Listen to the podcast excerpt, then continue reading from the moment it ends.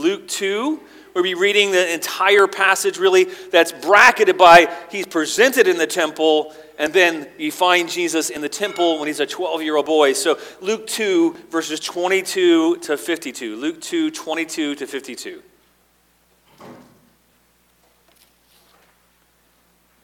And when the time came for their purification according to the law of Moses, they brought him up to Jerusalem to present him to the Lord. As is written in the law of the, of the Lord, every male who first opens the womb shall be called holy to the Lord. And to offer a sacrifice, according to what is said in the law of the Lord, a pair of turtle doves or two young pigeons. Now there was a man in Jerusalem whose name was Simeon, and this man was righteous and devout, waiting for the consolation of Israel. And the Holy Spirit was upon him.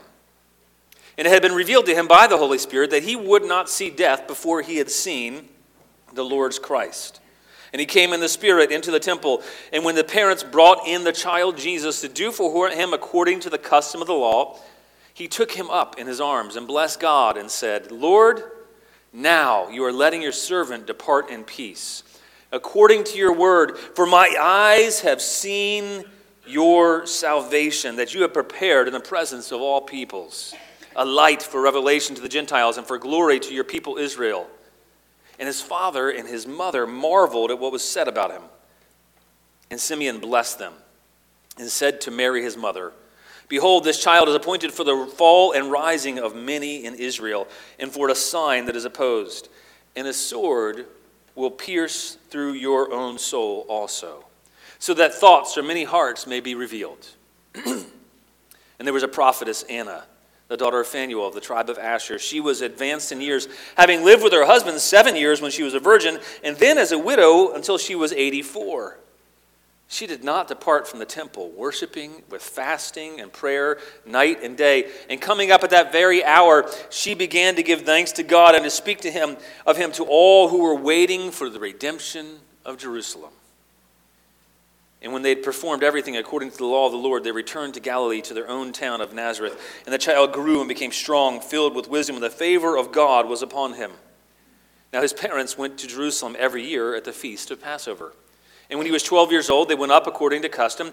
And when the feast was ended, as they were returning, the boy Jesus stayed behind in Jerusalem. His parents did not know it.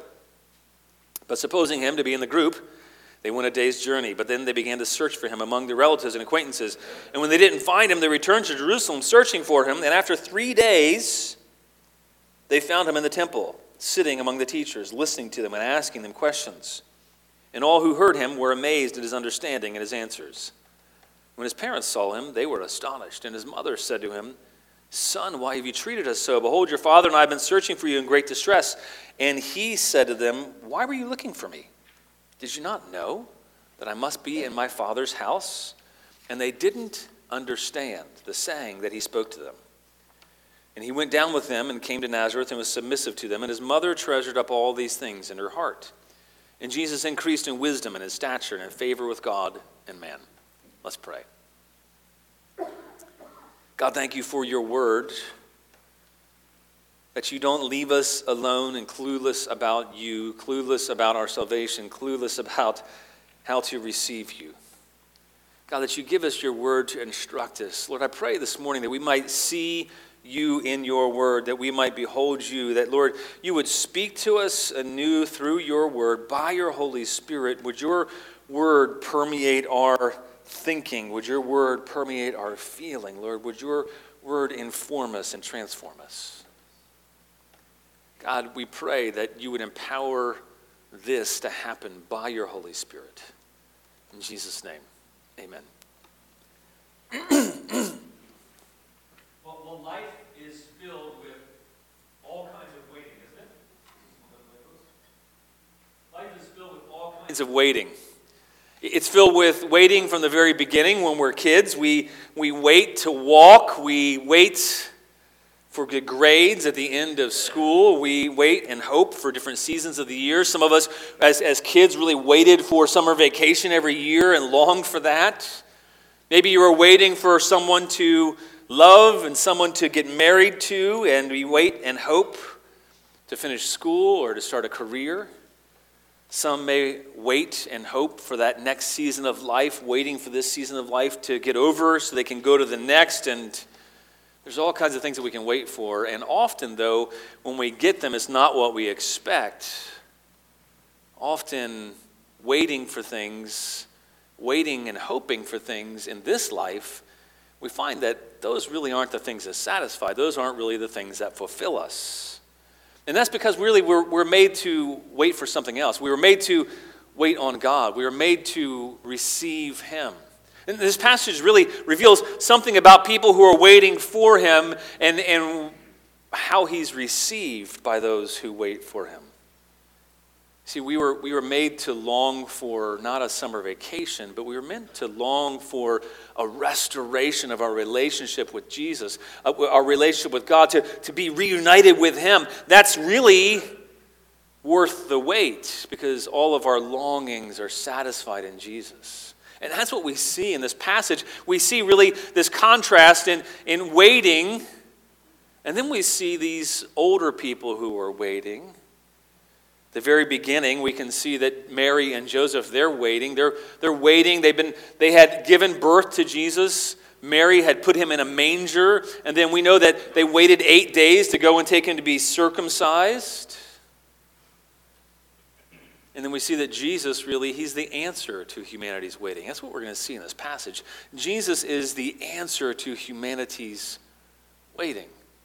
They're, they're waiting eight days. They take him up to the temple to be circumcised according to the law. And then they wait even longer. This passage kind of condenses it, but there's a purification that the mother would have to go to the temple to be purified after giving birth. And then we'd have to wait a 40 day waiting period. And so they were waiting and they go up to the temple. They have him circumcised, circumcised and they go up to the temple and they're waiting for him to be purified, for, for her to be purified, and they're waiting to dedicate him. And I can only imagine when they get there, the joy that they had of, of naming him Jesus, the long awaited for salvation of God. Jesus, that means Jehovah is salvation. They're staring down at their baby and realizing, at least in part, this is Jehovah is salvation. Their wait is over. And Luke wants the reader to see that. He's highlighting here the salvation of Jesus and that he is the long awaited answer. They go, they perform the rites of purification, they give an offering, they give a poor person's offering. Typically, it would be a lamb and then a dove for purification and forgiveness of sins, but they can't afford that. They give two turtle doves but their sacrifice was pleasing to God. The time of waiting was over. Jesus had finally come. And then we see that, that idea of, of waiting being over confirmed by these, these two old people that come up to them in the temple courtyard. They're going to present baby Jesus, they're going to dedicate him to the Lord, and then they get interrupted by this really old man. And what we can see from both Simeon and from Anna is that Jesus is for those who are waiting for the consolation and redemption of Israel. That's what, that's what Simeon was. I mean, Simeon was a man, he says, he was waiting for the consolation, he was waiting for comfort. And Anna, she's waiting for redemption. Together, they're waiting for the comfort and redemption of the Lord. And they have been waiting their entire lives. We don't know exactly how old Simeon is, but he's ready to die. He's an old man and he's, he's ready to die, but he said that, that God had promised him that he would, he, would not, he would not have to wait past his death because salvation would come to him before he died. He wouldn't see death before he'd seen the Lord's Christ. And I just picture the scene Mary and Joseph, they're walking up into the temple courtyard and they're holding their baby. They're proud that finally the waiting's over. They can come and dedicate him to the Lord. They can make his name official. And, and this old guy kind of comes up to them. I don't know if you ever had this happen to him, but, but in, a, in restaurants before, when we had babies, we would go to a restaurant, people come up like, oh, they would grab our baby. It was something we were unfamiliar with. And we're like, can I hold him? And you're like, uh, sure. And Simeon, he goes, it doesn't say how this happened, but they didn't know him. He's this unknown man. He's not a priest, but he's a righteous, devout man. And the Holy Spirit has led him right to Mary and Joseph. The Holy Spirit has directed his path. The Holy Spirit has, has led him there. He's a man who is, who is devout. He's waiting on the Lord. He's waited his whole life for salvation.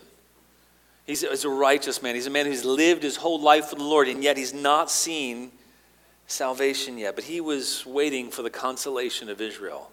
And Israel needed consolation because Israel was still under bondage to Rome. Israel was actually under bondage because of a history and a pattern of breaking the covenant with God. They had time after time broken God's covenant, time after time been carried away into slavery, time after time. Israel was experiencing the results of their sin against God, and they were the just penalty for their sins. And yet God was merciful to them, and He had promised consolation for them. And in, in Simeon, he is waiting desperately in need of the consolation, the comfort that Israel needs. He's longing, he's waiting for the Christ, and, and finally that day has come, and he's, he is given that knowledge by the Holy Spirit. So he walks up to them and he takes the baby in his arms, and then immediately he knows as Jesus, the Christ, the Messiah. I can only imagine his emotions after his whole lifetime of, of devout waiting patiently for God's salvation. And he, and he takes them, he takes the baby up into his arms. And I can't imagine the joy he would have experienced that, that he's now holding the one who is Jehovah is salvation. He's holding God's Savior the long awaited Messiah, the, the, the one who will be a light, he says, of revelation to the Gentiles, who will illuminate all those who are walking in darkness, not just for the Jews. This will be glory to the Jews because it will be vindication for them that, that God is a faithful God, and it will be to their glory because God has been faithful. But this salvation will also be a light to the Gentiles. And that's good news for each and every person here because most of us are Gentiles. The salvation that God that He's brought, we no longer need to wait for. He's a light to the Gentiles. And so Simeon, he immediately gives God thanks and he says, I can die now. I can finally die. The waiting period is over. God isn't done with old people too. That's, that's, that's one of the good things to look at is Simeon's old here. And God uses him mightily to prophetically receive Jesus. And, and the early church called him God receiver. He was the one who received and acknowledged Jesus as God. His whole life was, all we know about him is he was righteous and devout, and he had the privilege of receiving Jesus. God uses even old people mightily for his purposes the older I get, the more grateful I am for that. After Simeon, he gives thanks. He blesses God. He blesses Mary and Joseph. He prophesies to them. And it's not all a happy prophecy, though. It was mixed with both hope and a warning. He says, This child, Jesus, will be for the fall and rising of many in Israel, for a sign that's opposed. And then he says that a sword will also pierce your side, Mary. And, and, the, the wording he uses for sword, it says it's a violent wording. It's, it's a sharp, two edged sword. This, this sword will pierce your very soul. And then Jesus was also given so that the hearts of many might be revealed. You didn't have to be unclear about why Jesus came. He came for the fall and rise of many. He came, and he'll be a sign that's opposed, and we see that in the world around us today. But he also came so that the hearts of many might be revealed. The waiting is over. Jesus came for the fall and rising of many so that hearts might be revealed. And he comes to all of those who are looking for consolation and redemption. Simeon was speaking, and then while he's speaking, this prophetess named Anna walks up to them. We don't really know much of a background about Anna. She was from an obscure tribe of Asher, not the largest tribe, one of the more obscure tribes of Asher. And she's from this tribe. She's a prophetess, and we know that she's really old. She's a minimum of 84 years old. Um, it says that she was married for seven years and then widowed. Now, the, the original language says for widowed for 84 years. The ESV says she was about 84 years old. We're not exactly sure, but she was at least 84. She could have been 104. This was an old woman, and yet she was waiting for redemption. And God gives his salvation to all who are waiting for consolation and redemption. She said, he says about her that, that she is to be commended because she was waiting, fasting and praying. And she was, it was like she was living in the temple. We know if she actually lived there, but she was in the temple all the time. She was worshiping, she was fasting with prayer all day, all night. She was desperate. This is a picture of someone who's desperately waiting for redemption, and God gives that to her. God lets her come and see the Messiah. She's a, she's a picture of the kind of person who receives Jesus. The kind of person who is waiting and looking and longing for redemption. Simeon is a person who is waiting and longing for consolation, for comfort, for consolation for, for all of the suffering and hardship. She's waiting for redemption, for freedom, for forgiveness. Together, they're a picture of, of how God comes to all those who are waiting for consolation and redemption. Are you waiting? for consolation? Are you waiting to be consoled? Are you in sorrows? Are you in a period of sadness? Are you looking for your guilt to be taken away? Are you looking for your shame to be removed? Are you looking for freedom? The good news is, is that Jesus is given to all those who are waiting consolation and redemption. And God speaks to us and He gives us His Son. I, I love this, this picture of Anna. She's a, she's a woman of prayer and fasting.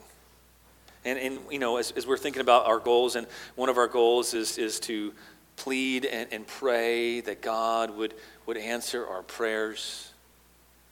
We have hope that, that He does exactly that. And He's answered the, the prayers and the pleading of Anna after at least 84 years. And she comes up, and, and, and he's the answer to all of her longings. And so she immediately then, what does she do? As soon as she receives Jesus, as soon as she sees him, as soon as she sees that he is the redemption of Israel, she goes and she tells everyone about him. She was so excited, this old woman. She is so excited. She goes and tells everyone about the redemption of Israel, the one who brings true freedom. And I think that's the, the natural response if you really understand Jesus as your Redeemer. That He's redeemed you, that he's, he's bought you back. You no longer belong to the kingdom of darkness, but now you belong to His kingdom of light. He has set you free from sin, from shame, from guilt, from condemnation. The question is do you see Jesus? Do you know Jesus as your Redeemer? Have you received Him as your Redeemer? If so, are you telling other people about Him? So often I think that the, the reason why we are lax in our evangelism is because we are lax in our understanding of the fact that we are a redeemed people. Do you get that? You're a redeemed people. That you have the ultimate consolation in redemption and redemption in Jesus Christ. I think the more aware we are of, of Jesus as our Redeemer, and He's the answer to all our deepest longings and needs, the more we're going to go and tell everybody about, just like Anna did. And something else important in the text that we need to see is that, is that Jesus, He's not just, He doesn't just come to those who need consolation and redemption. He is qualified to save all those who are waiting. He's qualified to save. And, and, Matt, and Luke does something very unique here. He talks about Jesus' qualifications from his birth all the way until he's 12 years old. He's, he's wanting to show us that Jesus is qualified in every way. He's qualified as a member of God's people. He is circumcised on the eighth day according to the law. He was dedicated to the Lord according to the law. And, and he, and he actually says that three times according to the law his family did everything. He was raised in a good Jewish family with devout parents. He was commended. He was qualified from the very beginning. And then he's obedient as a child. And he's born like every other human baby. He's qualified to share in all of our sufferings, all of our experiences. As a baby, he had to grow. It mentions that twice that, that he grew in stature and in wisdom. Do you get that? Jesus was fully man. That's what Luke's drawing our attention to. Fully man. He actually had to learn. Somehow, in, in his divinity, he was both fully God and fully man, and yet in his divinity, he did not take advantage of, of all of his eternal knowledge. And as a, as a man, he had to grow in his knowledge and understanding. That is mind blowing. That Jesus had to learn how to walk, how to talk. Jesus had to learn his Hebrew alphabet. He had to grow and develop. He was dependent. He needed to eat and sleep and go to the bathroom like everybody else. He was a full member of God's family. He and his whole family, they perfectly kept the law in every way. And then Luke also shows that they go up every year. They are a devout family. They are obeying God in every way. Even as a child, he obeyed God in every way.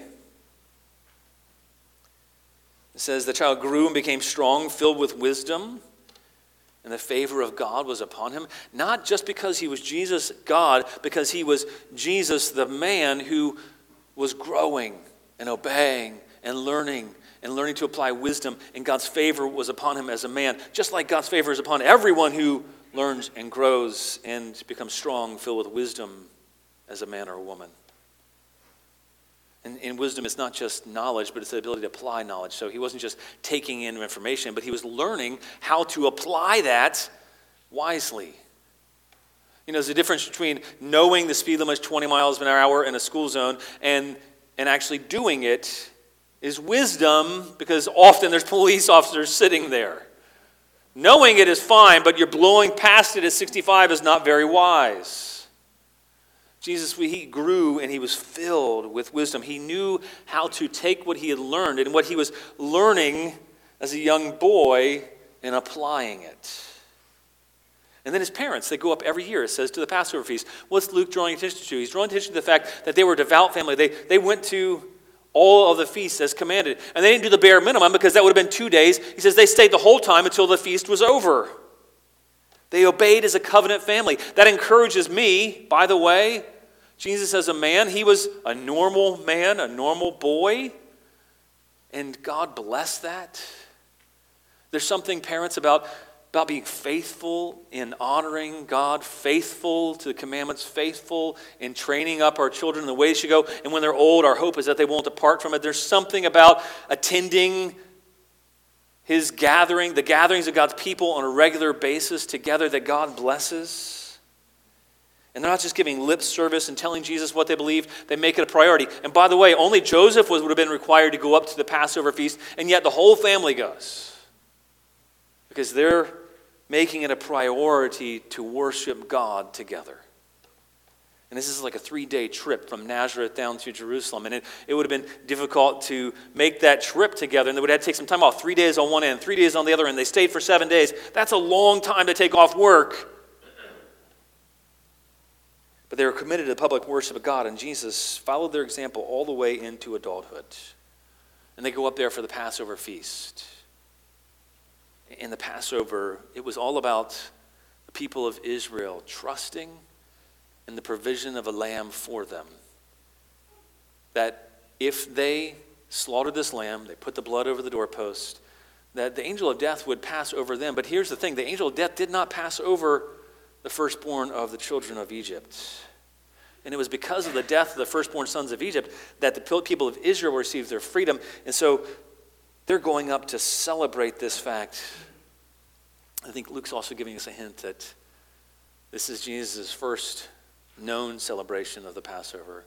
They've probably gone years before, but this is the one he is, he is consciously going up as the Son of God, knowing that one day he, the firstborn son, who was dedicated in this scene, he's, he's one day going to give his life. That's what he's dedicated to, giving his life at the final Passover Eh, for all who trust in the gift of this firstborn son.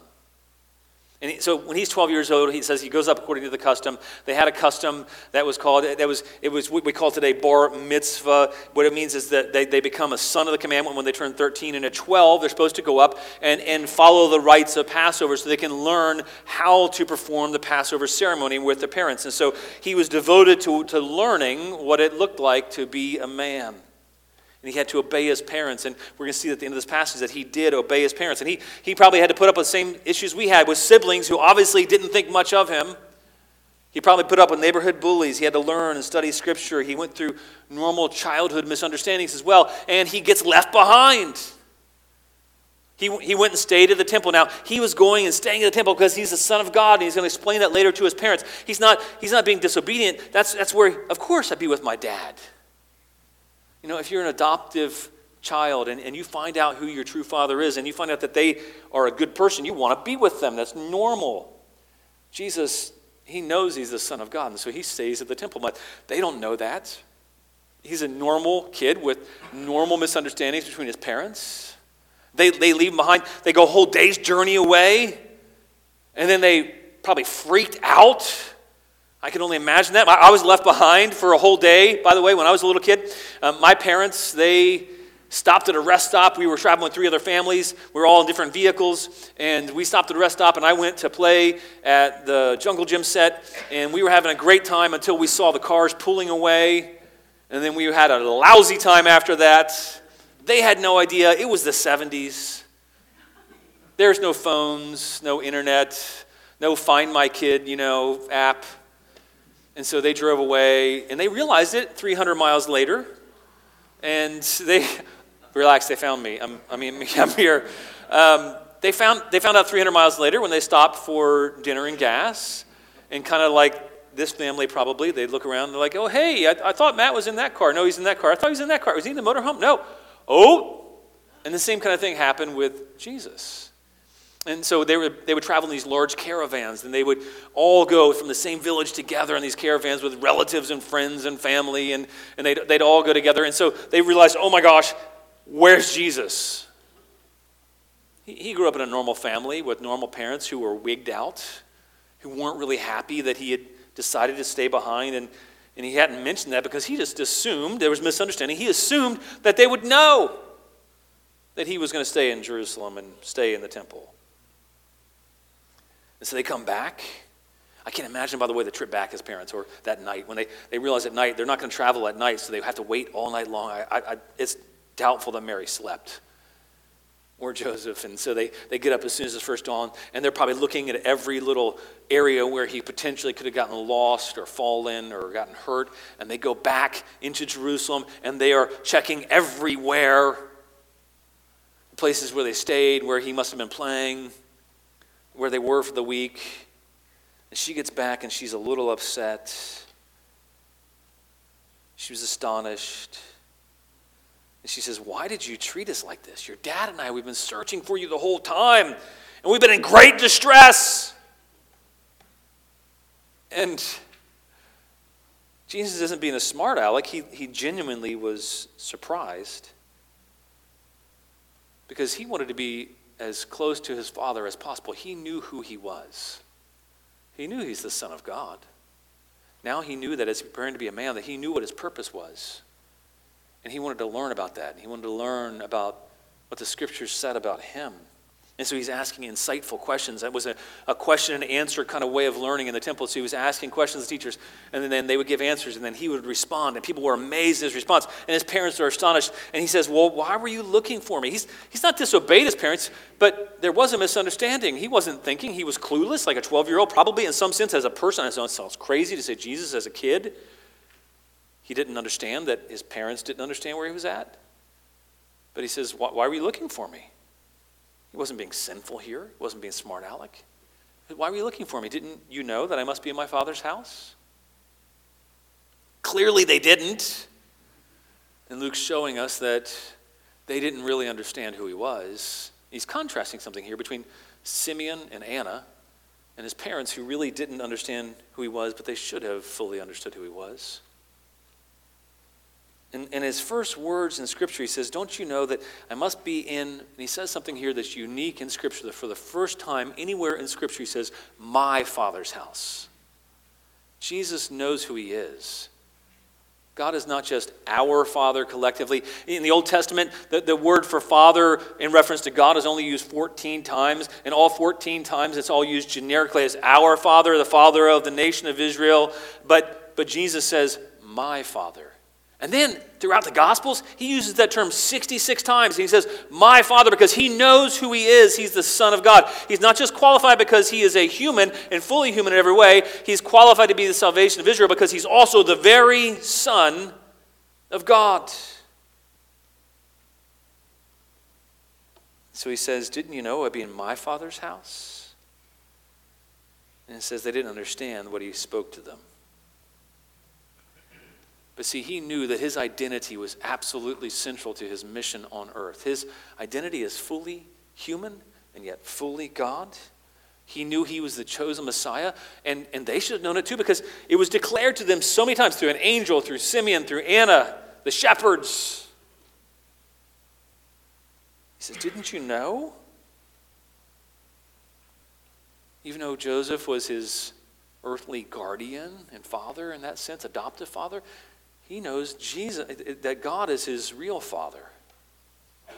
But they didn't get that. They didn't understand that Jesus is both man and God fully. But then, you know what Jesus does? He, he, he, he doesn't assert his rights, he submits himself, he humbles himself and he was obedient. He, he earned the right to be called a child of God by being obedient, by obeying all the commands. And what does he do? How does he respond to them? He, he goes back to Nazareth with them and he submits to them. It says he submitted to them all of his days. And then he finishes the summary of Jesus' childhood by saying that he increased. He continued to grow in wisdom and in stature and in favor with God and man. Jesus was fully qualified, both as fully man and fully God to take our place as our salvation. Now, in applying this passage to our own lives, I don't want to miss out on the contrast that we've seen. We've seen this contrast between Simeon and Anna, who immediately, inspired by the Holy Spirit, their eyes were open. They recognized who Jesus was. They received him as their salvation. And then you have at the end of the passage, you have his parents who have heard this multiple times, and yet they still don't really understand his true identity. And so we're really left as readers asking ourselves do we recognize, not just have head knowledge, but do we recognize and receive? Do we recognize and respond to Jesus as our salvation? Do we recognize him as our salvation? Now, maybe you're a Christian, you're like, yes, I know Jesus is my salvation, but do you really recognize and receive him on a daily basis like that? Do you recognize that He is your consolation? He's your redemption. He's been appointed for the fall and the rise of many. If you don't recognize who He is, He's appointed for your fall. If you reject who Jesus is as the salvation given to us by God, He's appointed for your fall. If you receive Jesus as your salvation, He is appointed for your rising. Rising from the dead in this life, rising to new life, rising to a new creation. But also, as we wait for His return, we're no longer waiting for our salvation, but as we wait for His return and the culmination of our salvation, we know that one day He's appointed for our final rising as well. And, and so, I think what Luke's trying to get us to see is you, you can't be ambivalent about him. Don't be undecided about Jesus. You can't be ambivalent about Jesus without rejecting him. You can't say, oh, I'll decide later. You see, to be ambivalent about God's chosen means of salvation, who's appointed for the fall and rise of many, is to say, God, I, I really don't care. I'm not interested. He doesn't matter. Now, as Christians, we can, we can also at times not receive Him daily. He is meant not just for our once and done consolation and redemption, but Jesus, every day, we're to receive Him as our comfort, as our consolation each and every day. He's the one who consoles us in our sadness, He is the one who fulfills all the desires and longings of our heart. He is the one that we go to when we've sinned, and we can be consoled knowing that He's removed and taken all of our sins on Himself, that He lived a perfect life in our place, and that He credits us with that perfect righteousness. Are you waiting for Jesus? Are you aware of your need for consolation? Are you looking to Him for redemption? You know, what are you, what are you longing for? What are you desiring? What are you hoping and waiting for that's not Jesus? And so often we can be dissatisfied when we get what we're hoping for and realizing it's not all it was cracked up to be. I think that's good because we're not meant to be satisfied in, in lesser things. It doesn't mean life will be easy. And by the way, Mary's life was hard most of her life, and then she had to watch her own son be killed and not get it. But she did get redemption. She did get consolation. Are we longing for Jesus? Will you receive him? Will you recognize him as the Son of God? Will you respond to him? Are you waiting for him like Anna, who was desperate, aware of the redemption that she had received? And then when she receives that redemption, she goes and she tells everyone, Are you as affected like that? Are you trusting in Him as your merciful gift, as God's merciful gift to you for, for salvation and forgiveness and reconciliation? If so, then you can be sure that He's been appointed for your rise to new life now and ultimate life to come. And He comes to all those who look for Him. We don't have to wait any longer for salvation. Jesus has come. How will we respond to him, though? What, what will a life look like as we wait his return? And while we wait, what will we, will we respond to him like Anna? Let's pray.